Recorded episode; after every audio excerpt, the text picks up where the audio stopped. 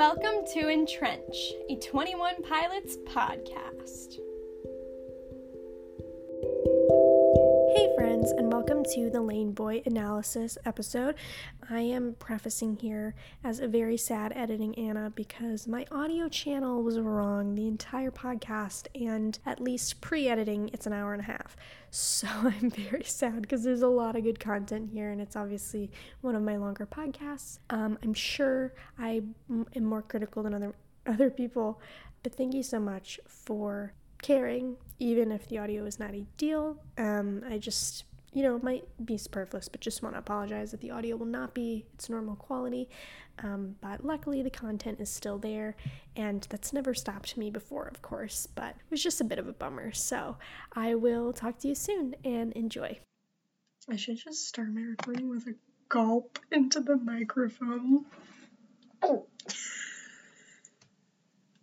Hello, local dreamers. Welcome to Entrench. My name is Annah, and this is episode 56 Lane Boy. Make sure you've listened to the song beforehand and are ready for an in depth analysis of track 6 off Blurryface. I am beaming right now. It is past 11 p.m., but I am thriving.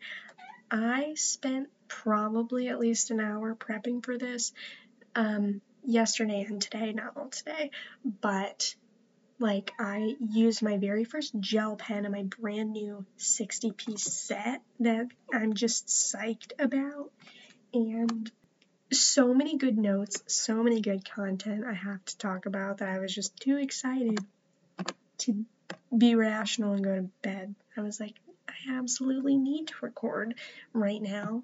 Um, mostly because I find that when I don't record right after I take notes, I usually forget things and I like to give you as much as I possibly can. So I think my voice just like started to go right there for some reason. Um, but yes, I anticipate this being a very chunky podcast and I'm very excited. This song is so good, and honestly, I was very surprised that no one signed up for it. The music video is also so good. So I'm just going to be thriving this month, honestly. Um, I already am because I love December. I feel like December and January are the, the months when I thrive. I don't know what it is. It's just like the holidays plus like I feel like most people are like biased for when they're born. I was born in January, but also like there's something about me caring too much about achievement that just like loves January because it's a blank slate. And there's like so many just like new goals to create things. Anyway, how did we get here? I don't know, but I have a lot to talk about. I'm very excited, and let's just jump in. So, Nugget has some things to say, and also the Zoomies. So, this will be fun. Um, she's definitely not staying in her lane. Um, probably make lots of corny jokes. I'm scared she's gonna like jump up behind me and scare me. Yeah, this is the time of the night where routinely she will hide behind the shower curtain and jump out at me and attack my feet. So I think she's disappointed I'm not doing that right now. But anyway, Lane Boy. So this is the fourth album single that was released on May 4th, you guessed it, 2015. So here's some quotes I took from the good old Wikipedia from an interview that they did. I don't have the link, um, but if anyone finds the link, feel free to share it and I can share it or, you know, whatever you're feeling. Um, if you just want to listen to these quotes, that's fine too. So, Tyler said, Lane Boy is that song on the record that you kind of break that fourth wall and you can look into what it's like to really be a normal person in our position. And I think this song does pay really good homage to the tensions of being in the music industry. And he goes on to say, I describe Lane Boy as the moment where I broke character, saying things that weren't necessarily artistic or beautiful, but exactly what I wanted to say and exactly what I was feeling. I broke character and became a frustrated human. And I really like that I read this before analyzing because it really, I think, set the stage well for all of my analysis and made me love it even more, honestly. But I cut the quote short. He ends it saying, For a moment, I don't imagine needing to say things like that anymore. I remember showing that song to some people and they said, I don't think you want to say that. And Josh said to me, let's say it. And I I just love that so much um, that Josh really pulled the trigger there and um, was 100% on his back, which I feel like also references to verse 2 and, and some of the lyrics there about don't come between me and my loved ones. um, I feel like Josh really exemplifies that encouragement and um, support for Tyler, which is exactly what he was needing. And I'm so glad that they did what they did. This is very chaotic. I'm sorry. okay, I'm actually going to close the door. This is too distracting. We're back, and Nugget is unfortunately um, gone. but for my concentration, it's fortunate.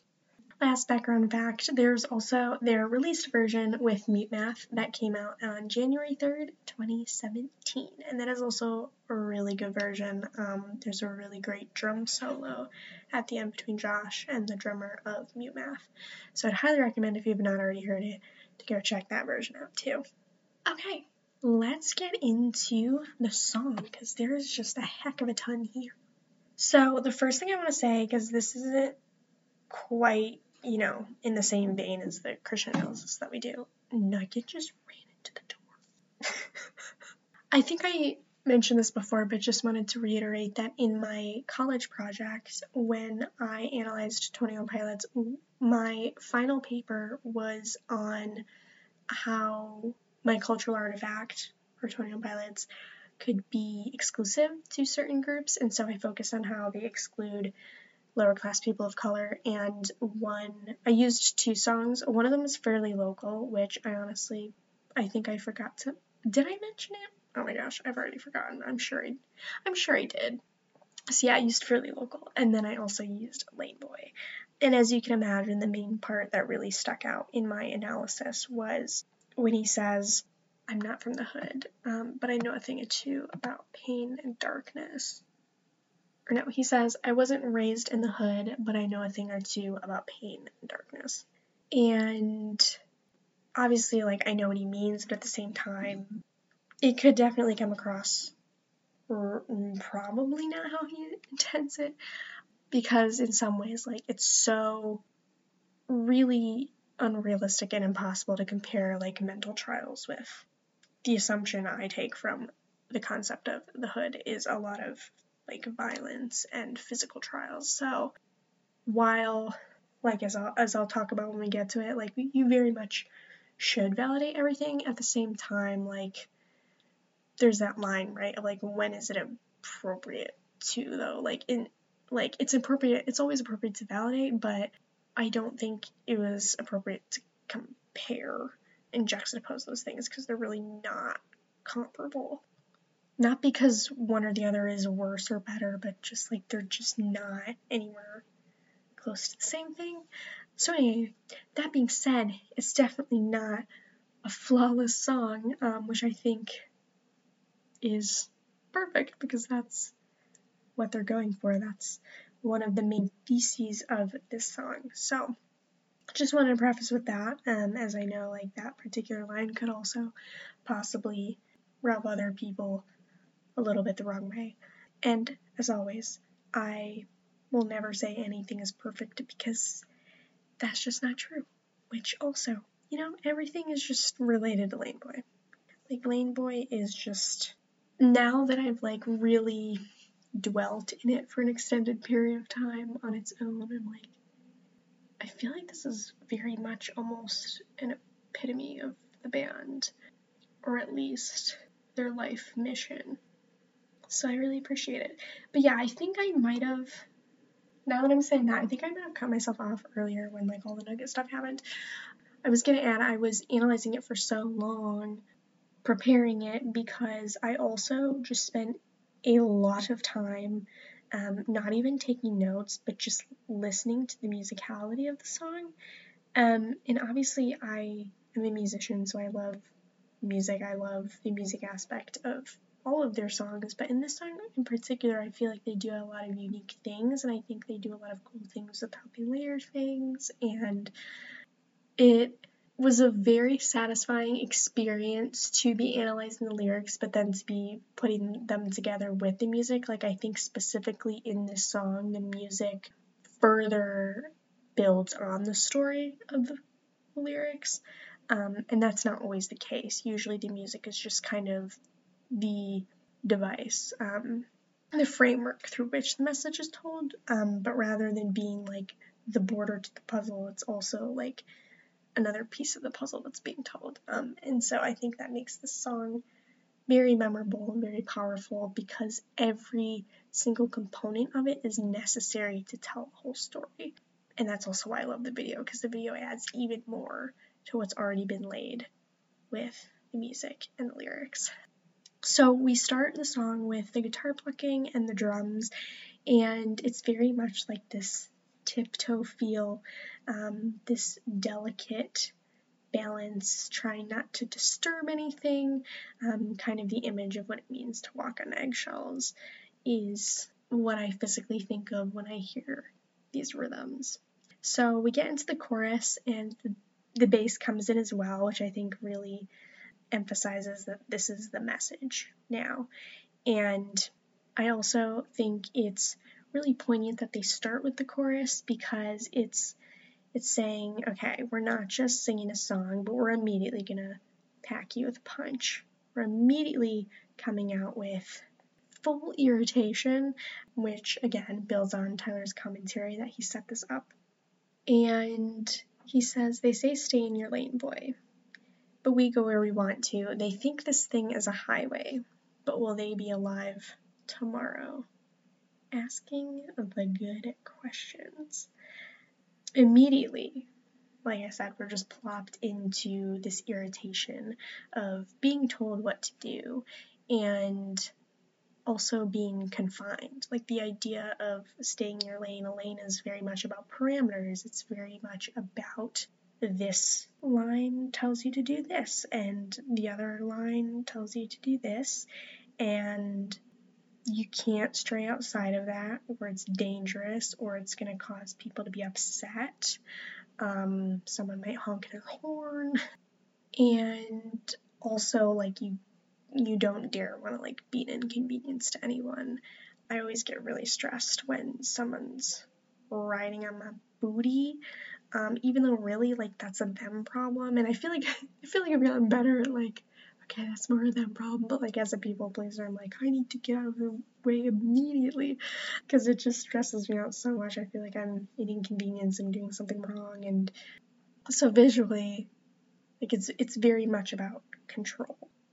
But that's the thing, like, they've gone from self publishing, right, to being under a label.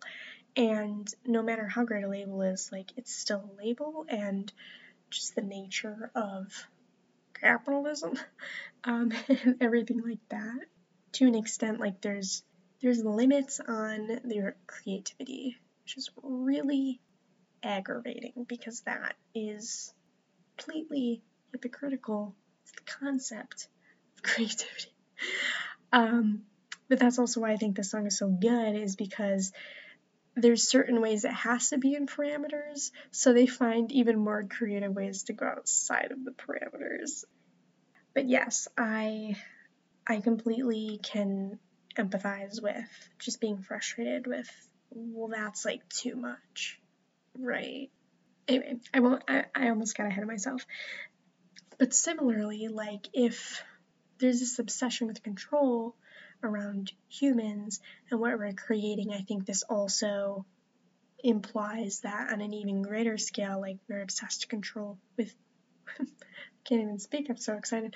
We're obsessed with control so much that we even try to control. I mean, obviously, we're already controlling things we can't control. We cannot control human beings. Um, that is a whole other podcast I could make for so many reasons. Um, I have firsthand dealt with someone who has tried to control me, and also I admit there's been times where I've inappropriately tried to control others, even when it wasn't intentional. Because sometimes we might just get so stuck in an idea of like, oh, like for me, it was like, oh, I just really want to be this person's friend that you you don't even take into consideration like who they are and, and also like how they're a part of the equation too and like it's not just about how much you want to be someone's friend but like they also have to want to be your friend um, and i honestly forgot where I was going with that, but point being, you can't control humans um, because it's just you just can't. this is where my this is admittedly where my um, exhaustion is hitting me. But anyway, I clearly can't explain that any other way. I'm just gonna go in circles. So bear with me here. I promise I'm not gonna be this unhinged for most of it. But also, I'm not flawless, so have some grace, perhaps, mayhaps. Um, I could be wrong. Maybe I will just forthwith go off the rails. We'll see. Back to my original point before I got confused. We also can't control God, obviously, but when there's like implications of any kind of like how we're trying to relate to humans and let alone like how we're trying to relate to creativity it's inevitably going to have implications for the original creator um, with his original creativity and that being said it's very irritating to come up against this concept of lanes and trying to keep someone in one place and make them do something when that's not appropriate. But by extension, like we have to realize when we are similarly trying to do that to God and like keep him in a box that makes sense to us because he's he's never going to to fully make sense to us. But we have scripture like his thoughts are higher than my thoughts. We see in a mirror but dimly he sees in full. So many times in scripture when it's very clear that we don't know everything. We don't know nearly everything, not even close. And certainly we don't know God as much as we might think we do. And, you know, it can be very clear in a lot of different ways of the ways that we fall short. A lot of the Western white church can very much like take the sacredness out of God and just treat him as like only a friend, which is not accurate. But then also, like with Catholicism, there's a lot more separation as well. And it's the other extreme where it focuses on sacredness so much that it's like I can't even be near him when like that's also not true because that's why Jesus came, so that we can have we we don't have that same separation and gap between us anymore because of that. And like how do we hold these at the same time, but also there's so much other mysteriousness of God that we will never even know or never understand or be able to comprehend. And I wanted to read a poem from a book that I read last month because it's really, really good and I think it perfectly encapsulates this idea of you cannot box God in. We can't tell people to stay in their lane. Like, that's not how humans, nor God, nor any created thing is ever supposed to work. And so it's not necessarily explicitly related to lyrics, but it's related to the concept enough that I wanted to share it because it's so good. Um, so this book is called Rilke's Book of Hours, Love Poems to God, and the author is Rilke. Um, his full name is Rainier Maria Rilke, and he's a German author who has all of these translated texts. Um, he's considered a classic author, and I believe his work is from want to say the early 20th century, but it could be earlier than that. Yeah, it's earlier than that. It's like late 19th to early 20th century is when his works were published. And this particular collection is really nice. It's broken into three parts. This is actually um, my new all time favorite book. Not like ever, but I have like a specific all time favorites list, and this is definitely on it. I don't know if I can say which one is like actually my all time favorite. They're all my all time favorites for different reasons. Um, but anyway, I'm very particular about what goes on this list, and this one made it on this year, which like one in a year is pretty much the most frequent I add things to it. I'm very, very particular. Anyway, this book is split into three parts. The book of monastic life is part one, the book of pilgrimage is part two, and the book of poverty and death is part three. So there's kind of themes throughout each section of the book, and that's how he organized the poems. Also, if you take or want to learn German, all of his works have both the German translation and the English translation. So also know that. Um, but yes, I there is this particular poem that I just thought was one of the most beautiful poems I've ever read. He's easily to date my favorite poet. So many of his poems, so many of this collection made me cry just because I feel like people don't meditate on God's mysteriousness enough, and so I just thought this was the coolest thing. Okay, they don't have titles, um, but here's the poem. We must not portray you in king's robes, you drifting mist that brought forth the morning.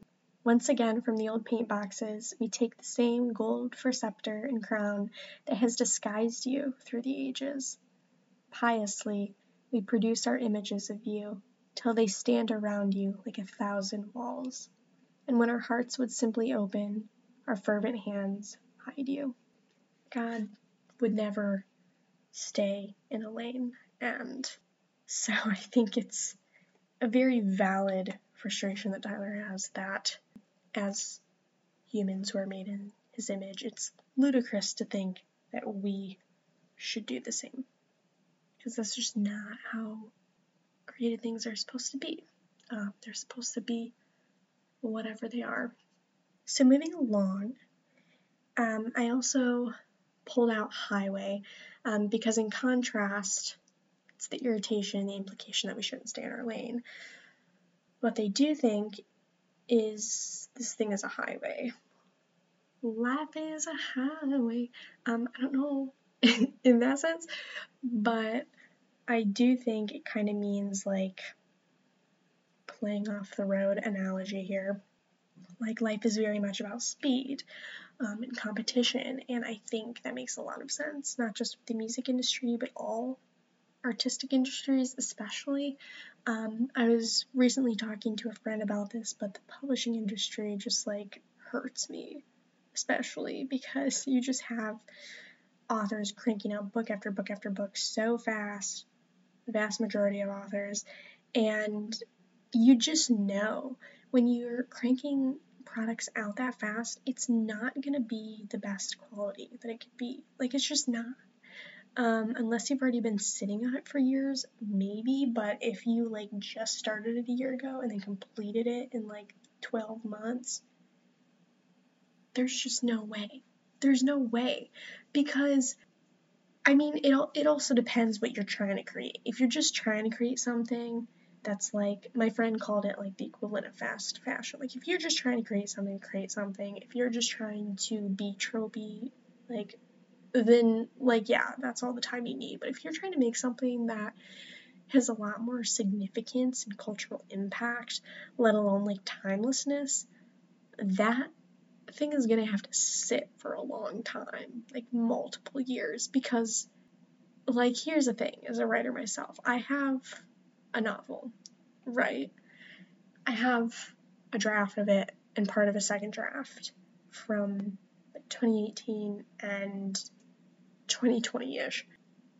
And now, like, I still would love to publish it eventually, but writing it nowadays, it's like I am still writing the, the same story, the same characters, but it's so different because I've lived so many more life experiences, which has changed my view of how I want the story to go, the emphasis of, of what I want the characters to be working through um, what I want the overall takeaways to be, even is like completely different than it was before because I just had such an idealized, romanticized version of the world before, and now I just have so much more realism that makes it better.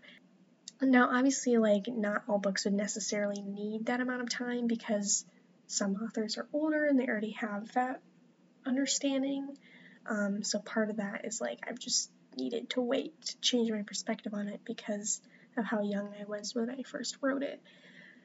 But at the same time, I think it still stands. Like um, with music, with anything, like if you're just trying to put everything out because you're under a time crunch or a deadline or a trend, whatever it is, a TikTok, like whatever it is now.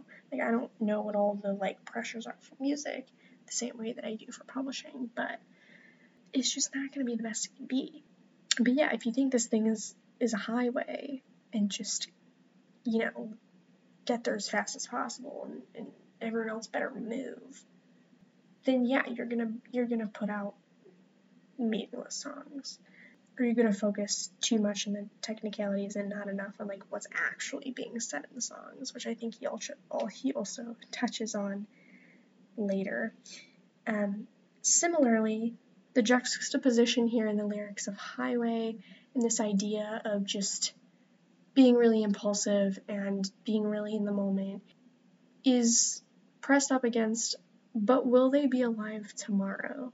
And again, I think we've kind of talked about this before in some of the other music, but he's really challenging this idea of like, okay, you guys are really focusing on these things that are very fleeting and they're very temporary but I'm going to move your attention aside um, to something much more eternal um, and much more weighty, which is life, death, and eternity, of course, which is where God and spirituality comes in.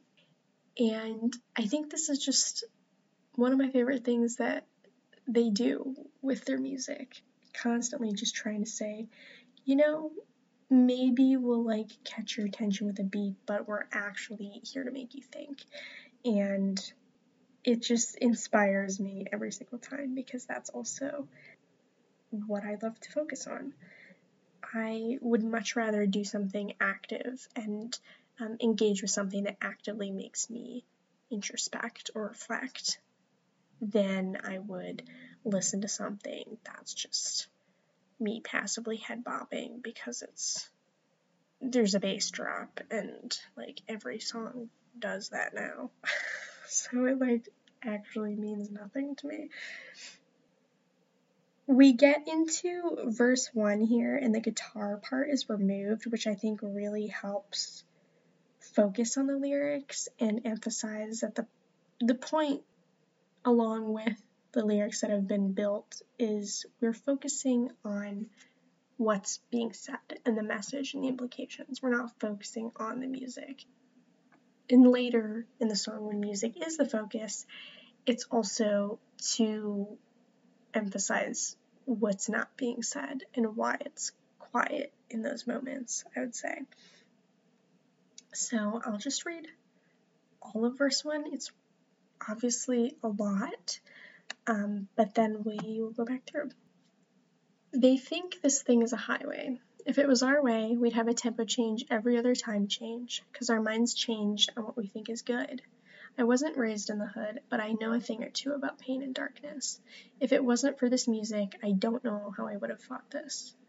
Regardless, all these songs I'm hearing are so heartless. Don't trust a perfect person, and don't trust a song that's flawless honest, there's a few songs on this record that feel common. I'm in constant confrontation with what I want and what is popping in the industry. It seems to me the singles on the radio are currency.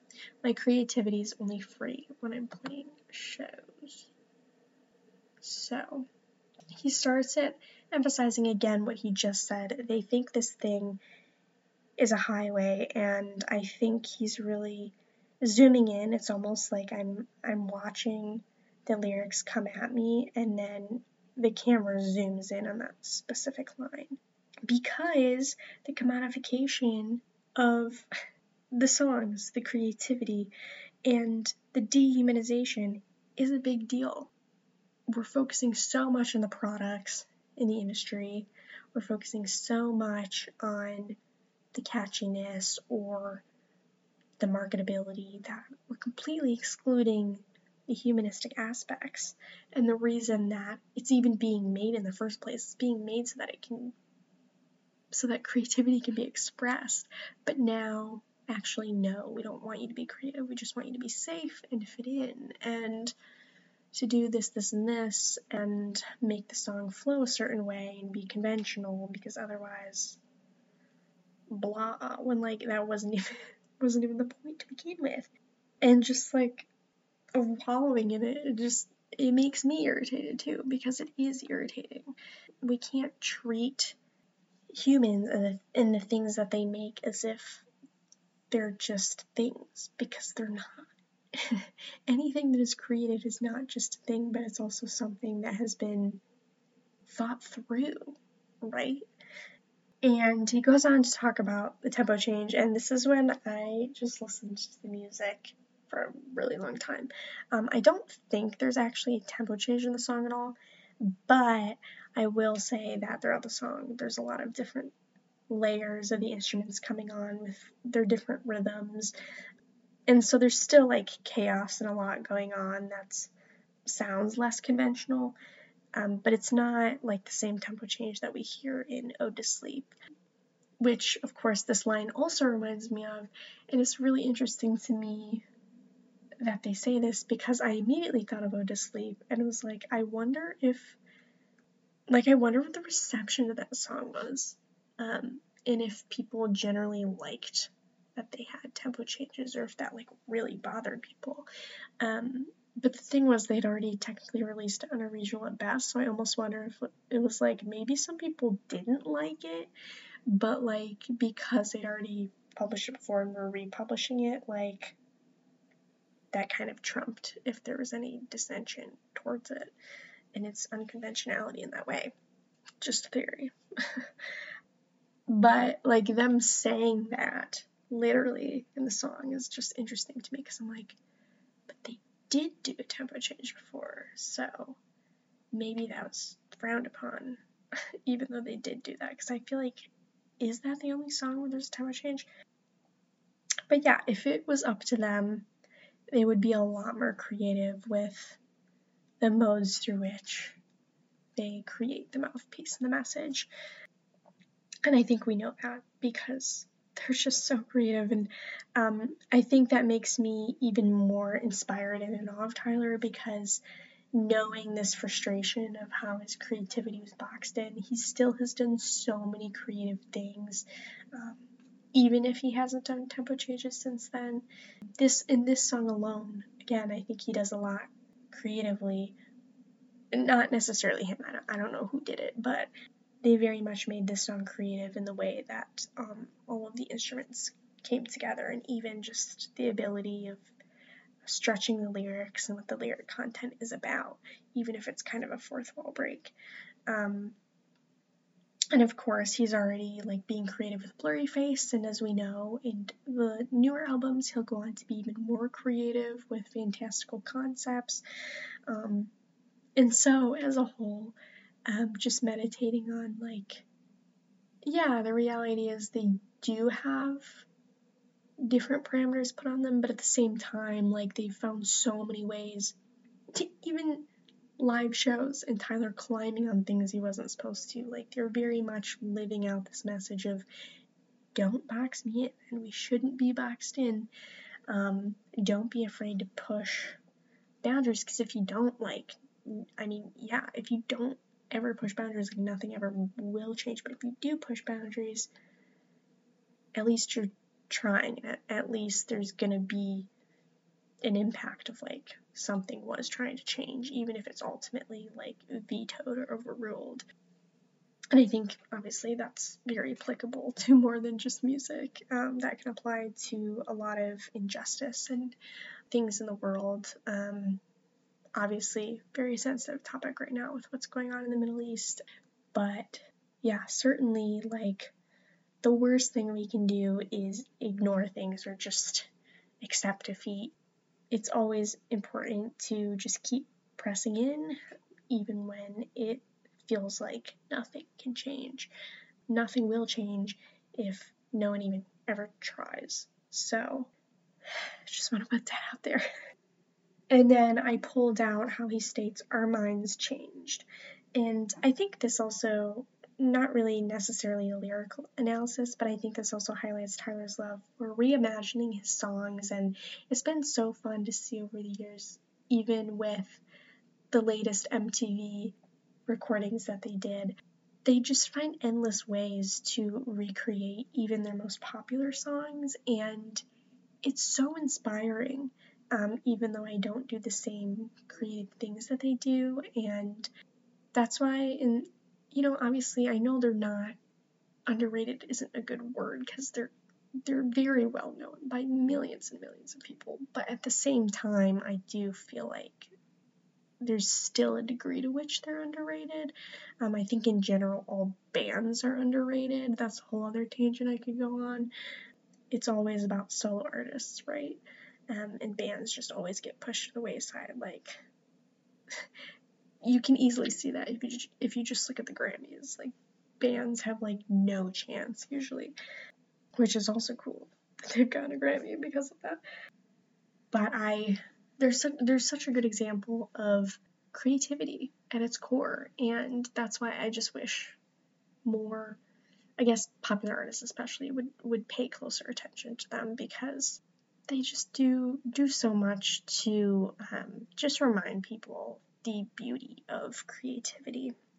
And I really don't see that same inspiration necessarily among a lot of other popular artists it's a lot more rare, you know, when you're like top 100 artists to see them pushing as many creative boundaries in that way. But there's there's still stuff. It's not like it's them versus the world by any means.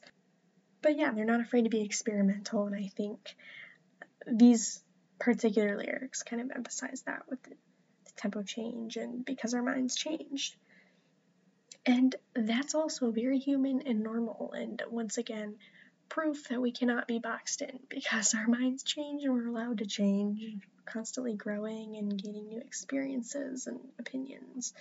And that's okay. You don't always have to be what you've always been, even if it's been for X amount of time. Next, I pulled out the Pain and Darkness line. Without this music, I don't know how I would have thought this. Let me go back but I know a thing or two about pain and darkness. If it wasn't for this music, I don't know how I would have fought this. So, highlighting the pain and darkness portion, I think contrasting it with the hood, there can be a lot of lies and division around pain. Kind of what I alluded to earlier. People can easily invalidate things because, for instance, like I said before, the hood can kind of connotate with a lot of physical violence. And by contrast, a lot of what we know to be Tyler's pain has been mental health.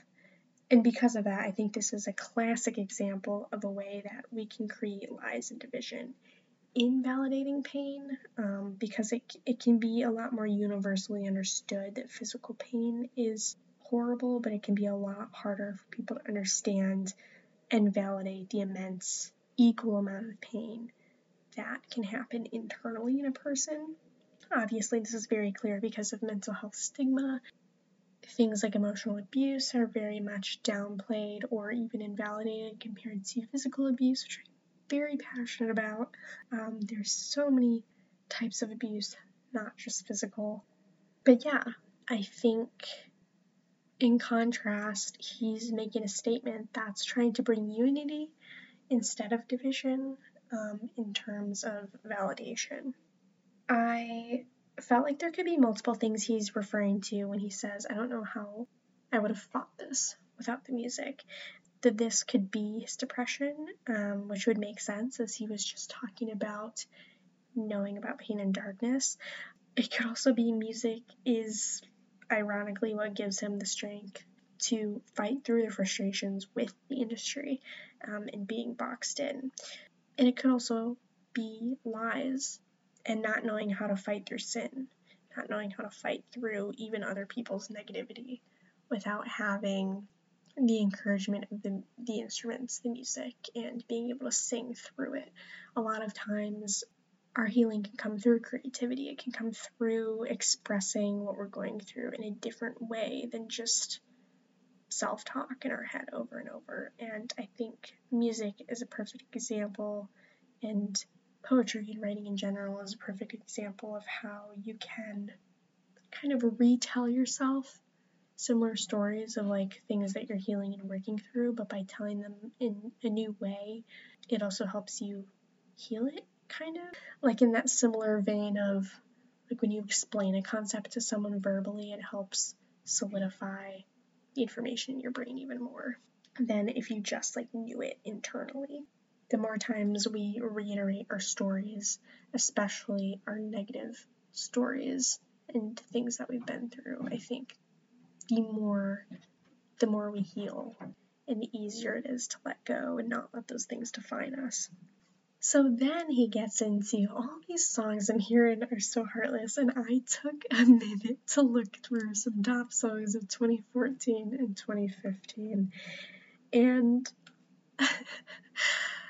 they're all like, I don't know if it's just like the age I was, I was like, you know, late teens at the time, but so many of these songs are like humorous to me, like they're almost like a meme now maybe that's just me. I don't know if anyone else feels that way, but like a song like Boom Clap by Charli XCX is so funny to me. I just, I don't even know what it is. I just think that song is like, I just put it on when I want to giggle.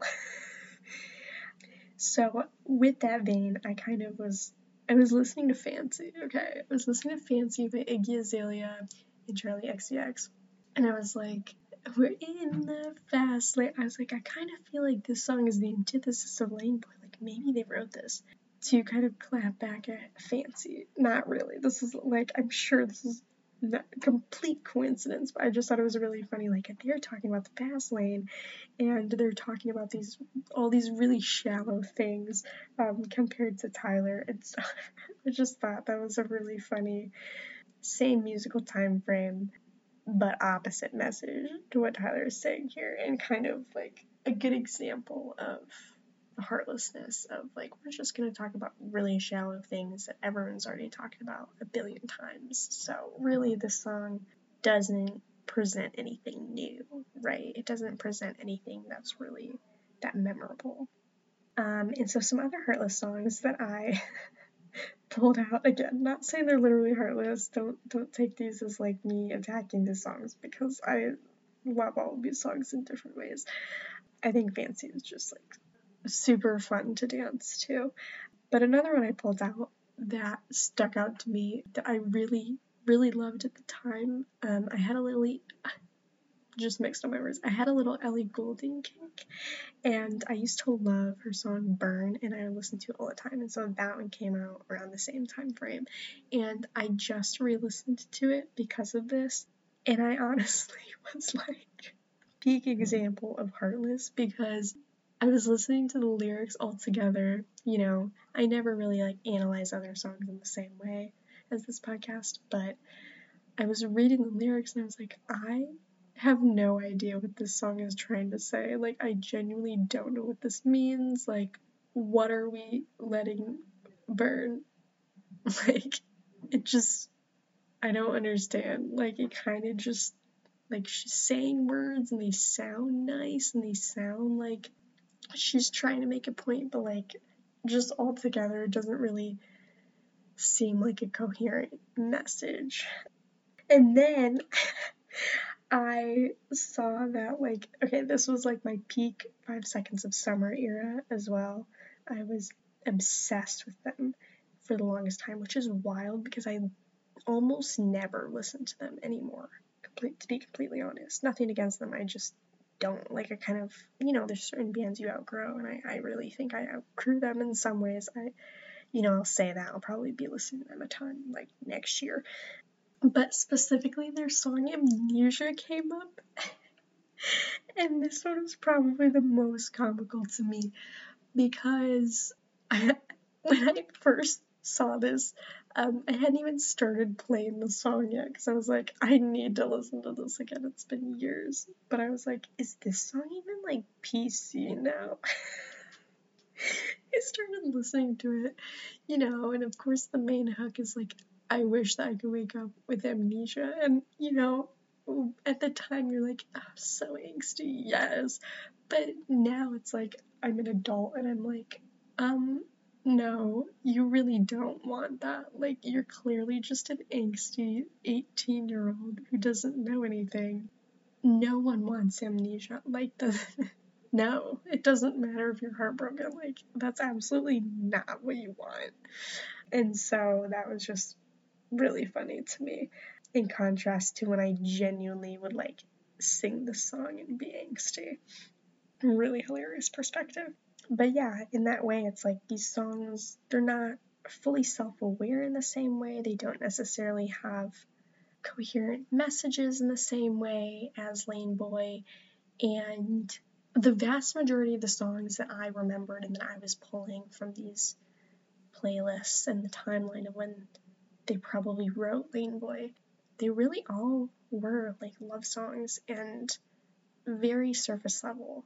And you plop Lane Boy in there and Stressed Out and these other songs, and it's kind of it was kind of sad, honestly, um, as I looked through these playlists and then I considered 21 Pilots in the mix.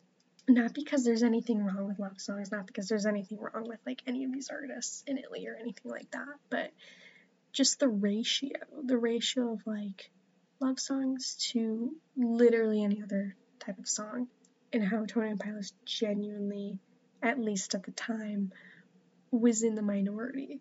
Not only in the minority, but like one of, if not the only artist in the top 50, 100, whatever, who was singing about anything else, let alone something that is like very introspective.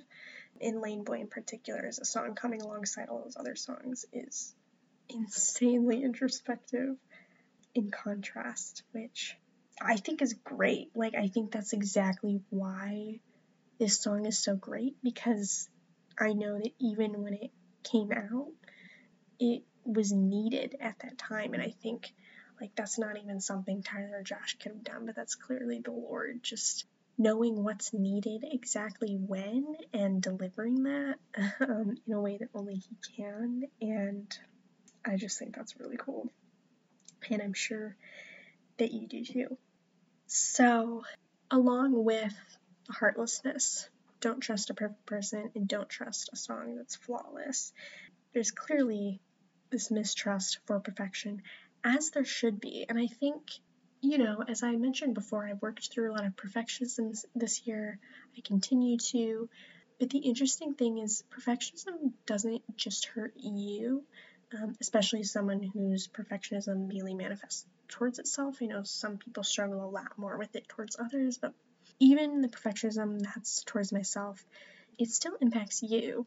And I think my podcast is a good example because I think it was like maybe halfway ish through this year I stopped editing my podcast as heavily, and even if that means there's a few more ums, even if it means there's a few more pauses or longer pauses or a few like you can hear a few more inhales. Number one, I don't think anyone's that particular where it's like ruining the podcast. But number two, it's also important to just show I'm not just some perfect robot who doesn't breathe and doesn't gulp and doesn't ever have vocal fillers. Clearly, I say like too much, I'm very aware of that. But when you remove all imperfection from things, whether it's a song, a book, a podcast, or, you know, heaven forbid, social media, the epitome of mistrust of perfection, all sense of realism is removed. And when realism is removed, like there's no ability to identify with the thing, let alone the person. If I only ever had crisp, perfect podcasts where I, ne- you know, let alone like never cried, never talked about anything difficult, like I don't think you would like this podcast as much. I don't think you would relate as much. I don't think it would hold your attention as much. We both crave and need imperfection. as humans um, from others. Obviously, we're inevitably going to be perfect, but realism is so crucial to relationship. That's why, like, if you tend to just have a surface level relationship with someone, it's probably going to fizzle out pretty fast because you, shallowness can only take you so far. Lack of vulnerability can only take you so far. So then um, I pulled out the constant confrontation law. And there's this ongoing tension, right? Ongoing tension with money, I think, in one sense, of either I can be creative and do something more experimental or not. And if I don't, it's probably not going to make as much money.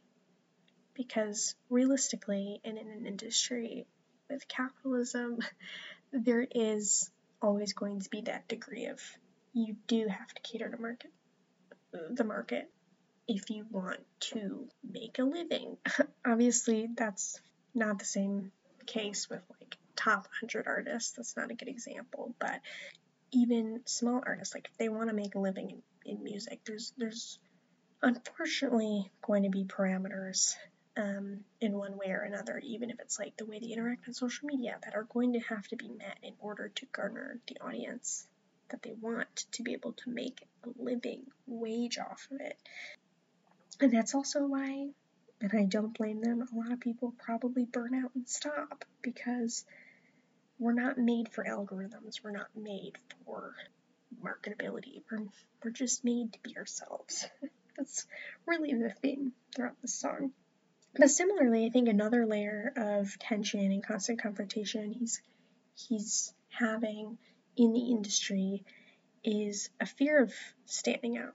Again, like I I look at the list of these top songs and Twenty Pilots clearly stands out as the introspective ones. But it's it's scary to stand out, especially if you know like you might be the only one. Like they could very well be the only one on that list that was not a love song. I didn't know all the songs, so I couldn't tell you. But at the same time, like as much as authenticity is valued and ultimately like drives connection, it's also a very scary thing. It's a very scary thing to be authentic when you know that it might not be in the majority. Um, it might not be accepted. It might be really harshly judged. Um, and it might change people's perceptions of you because you're not just trying to fit in.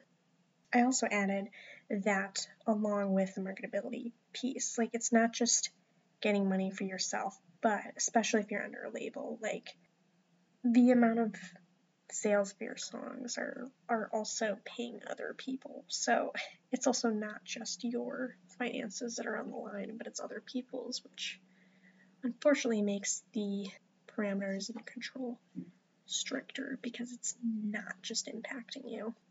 So he goes back into the chorus again, and generally it felt like initially um, people saying stay in your lane or just generally like representing the industry. But I feel like considering the whole first verse and what he was talking about, I think now going back into the chorus, um, it also kind of lumps together this assumption that the pressure is also coming from the other artists and this idea of be safe, be homogenous, and don't stick out because you could get judged, made fun of, excluded. So then we go into verse 2. He says, I'm sorry if that question I asked last scared you a bit like a hazmat and a gas mask. If you ask Zach, he's my brother, he likes when I rap fast. But let's backtrack back to this. Who would you live and die for on that list? But the problem is, there's another list that exists, and no one really wants to think about this. Forget sanity, forget salary, forget vanity, my morality. If you get between someone I love and me, you're gonna feel the heat of my cavalry. All these songs I'm hearing are so heartless. Don't trust a perfect person and don't trust a song that's flawless. So he stops for a little aside and apologizes if his question was too scary. Will they be alive tomorrow? Which touches on, I think it touches on both mental health, depression, suicidal suicidal ideation and awareness, but it also touches upon general morality, which is we always joke about existential crises, but clearly we have a common theme of being really freaked out. Think of our morality. Well, maybe morality too, but I definitely meant mortality. Both. And this is where I just relate to Tyler so much because he's acknowledging that he's brought up the reality of death. And as such, like, sorry, um, I didn't bring you here to um, enjoy some escapism. and I feel like that's exactly why I go to entertainment and that's why I love art. I feel like I, I'm slightly beating a dead horse, as I, I know I've said this before, but I just relate so much to not coming to art to escape, but coming to art to feel life even more deeply and the reason that I'm living even more deeply and the reason that I have the beliefs I do even more deeply. And so this is just another example of a way that I very deeply resonated with what Tyler was saying. I think he brings up the hazmat image specifically because it's very much like we're handling foreign matter here that's like really shocking and alarming, and also indicating that there's a presence of danger. There's a presence, and, and really there is, because if someone's eternity is at stake, nothing could be more dangerous um, and more pressing then I love that after he acknowledges all of that, he goes into talking about Zach because this is just, I feel like it's just back to Tyler's origins. He brought Zach into his song with Kitchen Sink, of course, and I don't know which brother he was talking about and stressed out, but he possibly referenced Zach or Jay in that song. Either way, I love how he's emphasizing that he's sticking to his roots, literally, but also he's sticking to the things that he's always enjoyed writing about, and he's grounding himself through his brother, and he's also being vulnerable by talking about his brother. This is not just a song, he's literally bringing one of his loved ones into the song. That's how important the song and the message is, and that's how important authenticity is to him, I think. And so it was really endearing to me that he brought Zach into this as kind of like that little nod to fans of like, I'm still me and this is proof. And also, Zach likes when he raps fast, so that's why he's doing that. but let's backtrack back to this Who'd You Live and Die For on that list. I don't know what he's referring to when he says that list because he makes it sound like he brought up a list before, in the song, but I don't think he did. Um, the only thing I could think of is if he's referring to like who would you live and die for when you think of will they be alive tomorrow, like those people. Who would you live and die for on that list? If there's a different reference you think he's making, let me know because I really wasn't sure. He he just made it sound like he was calling back to something, but I was like, he didn't mention a list before, so I didn't really know. But either way, he's questioning, like, who, I mean, he's questioning exactly what it's saying. But along with that, he's putting the focus on, like, relationships and loved ones and what are you living for? What would you die for? Let's talk about your morals. Let's talk about your motivations and focus on this other layer of introspection now that we've gone past authenticity. But in contrast, like it's a lot easier to think of our loved ones, to think of the present, but it's a lot harder to think of the future, let alone eternity. So he contrasts the list of loved ones and um, priorities and morals and all of that with the book of life that he alludes to in the next line. Um, no one really needs to think about this, and the book of life is referenced by Paul in Philippians chapter 4, verse 3 specifically. Um, but what I did want to read is the Revelation passage on the book of life, which is chapter 20, verses 12 through 15. And I saw the dead, great and small, standing before the throne, and books were opened. Then another book was opened, which is the book of life and the dead were judged by what was written in the books according to what they had done. And the sea gave up the dead who were in it, death and Hades gave up the dead who were in them, and they were judged, each one of them, according to what they had done. Then death and Hades were thrown into the lake of fire. This is the second death, the lake of fire. And if anyone's name was not found written in the book of life, he was thrown into the lake of fire. Fun! Woo! Happy Friday, because it is technically Friday now. Yeah, with that beautiful image in mind. Um, clearly, if you don't want to think about death, you probably really don't want to think about this. Um, and this passage, especially, is very detailed in its gruesomeness and in its violence and in its finalness. But if you believe in Christ, if you are a Christian, like that's also reality that you believe in that that will happen. So like understandable if it's not exactly like a list you want to think about every day. Um, of course, if you're a Christian and have put your faith in Christ, there's there's nothing to fear, but it's also just not a fun concept to think about, if nothing else, for the sake of non-believers. Um, it's a very it's a very gruesome thing, and I think the scariest thing about it is it is so final. Like it's not like oh, but also you still have a chance. Like no, it's it's not like that in that way, and that's very like anti-human. I feel like because we always hope that there's always hope for everyone forever. But also, like, if you believe in God, you also believe that there's not hope for everyone. Um, it's just this really difficult tension, and, and that's obviously when very valid questions come up, like, how could a good God let that happen? How could a good God let anyone go to permanent separation and torture and hell? And because also God's not a God of control, and that innately brings it back to Lane Boy and all of the concepts that we've already been talking about. And so, as he finishes out the verse, says, Forget sanity, forget salary, forget all of these things that I've already talked about that have kept me afraid, that have kept me very prideful. What matters more is people. If you get in between someone I love and me, you're gonna feel the heat of my cavalry which is like a battle concept with people riding on horses and such. I guess I would just say is like probably like all of your other loved ones behind you as well if someone gets in between someone you love and you.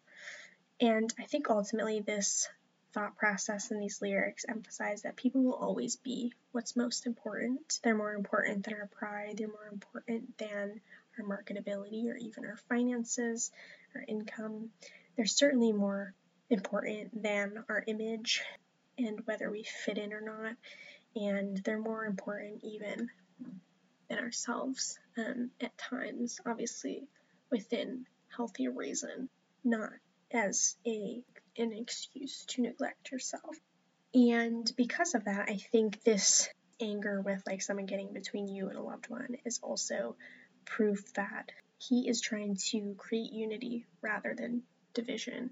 And there's such frustration when something is trying to wedge between two good things because it has no place to do that. That's not what we're designed for. We're not designed for division, we're designed for unity. That's why the fall was so heartbreaking. That's why Jesus, before he rose again, was it was such a tragedy. In us prior to Jesus, Jesus's new covenant, our lives as humans were such a tragedy because we were permanently separated from God, because we couldn't come near to Him in the way that um, we've been given the privilege to now. And so, this is where in the song, as the bridge comes around, um, the music really builds and the, the instruments start playing different rhythms on top of each other. And the bridge is very simple. It's probably one of, if not their most minimal bridge. And they just keep asking, Will they be alive tomorrow? And at the end, They Be Alive Tomorrow is said in that more warped voice, which could potentially be Blurryface. But I like that they're making the bridge simple, but they're also repeating something that's already been said. So they're not providing any new information in the bridge, which is also, I feel like, kind of pushing the norm because the bridge can oftentimes be like the most beloved part of a song. And in contrast, they're just making it very simple because they're asking will they be alive tomorrow like in a lot of ways the bridge can be the thesis to a song and the thing people are anticipating the most in a song, or at least perhaps industry people more so. And ultimately, the emphasis in this bridge and possibly in this song, I think probably in this song, as we've already talked about, is that the focus is on people and the focus is on eternity. And that is really what Tyler and Josh are, are hoping is the focus of the song and the takeaway from the song. And I think the reason it's repeated and the reason that there's a bit of an instrumental here as well and the music takes over is so that you can really meditate on that question. It's a very intentional way to emphasize what's being said. And if the words are being said over and over and then there's just a period of silence, it's very likely that that's just going to keep repeating in your head. So, in that way, there's a refusal in the way that they focus on the instruments instead of the words to give in to the rules, give in to the conventional ideals of a song like this, let alone it's also 4 minutes and 13 seconds, which is probably longer than the ideal song. I don't know exactly what the ideal song length is, but I feel like it's probably like 3 minutes to three and a half minutes ish. So they're even breaking bounds in the length of the song, too. Probably mostly because of Bridge, honestly, which is very interesting and intentional. But yeah, I love how, as a whole, as the song fades out and everything, it's very much a resistance to norms and a resistance to structure. And I love how, as the bridge goes along and the instruments build on top of each other, but all in different rhythms, and then the drums fade in at the very, very end and crescendo, I like how it's like literally pushing the norm by feeling like at any second all of the convention and all the structure could just be blown to bits. All of the instruments and the music really make it feel like everything is going to be shattered in a millisecond. Everything is threatening to break out because there's so much frustration of being enclosed, and even the lyrics. It's such a, in that same way, it's such a good depiction of frustration through music and just sound and the way that it ebbs and flows and gets really tense at the end. I think they conveyed frustration through sound really well.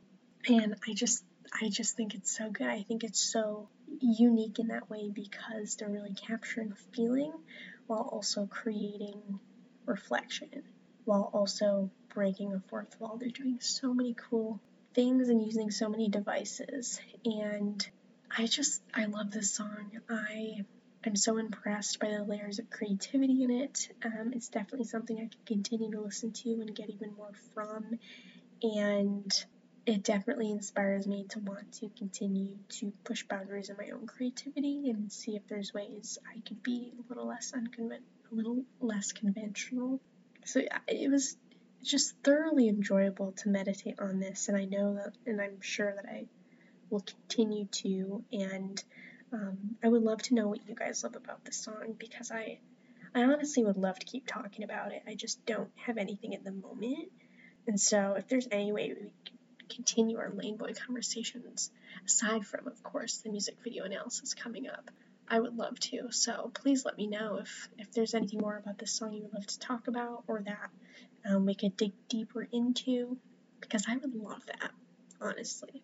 So, all of that being said, I would love to hear from you. You can email entrenchpodcast at gmail.com with a written account of your Twenty One Pilots story or your favorite memories you have related to the band. You can also reach out with an episode request if you want to analyze a song, video, or album with me. And if you'd like to contribute to the analysis we've already covered, you can send an email or message me on Instagram at entrench underscore pod. You can find EnTrench on Podbean, Verbal, Spotify, Apple Music, and Amazon Music, among many, many others. I look forward to hearing from all of you. Tune in next time for the Lane Boy music video. Thank you so much for listening, friends. Stay alive and remember, in Trench, you're not alone.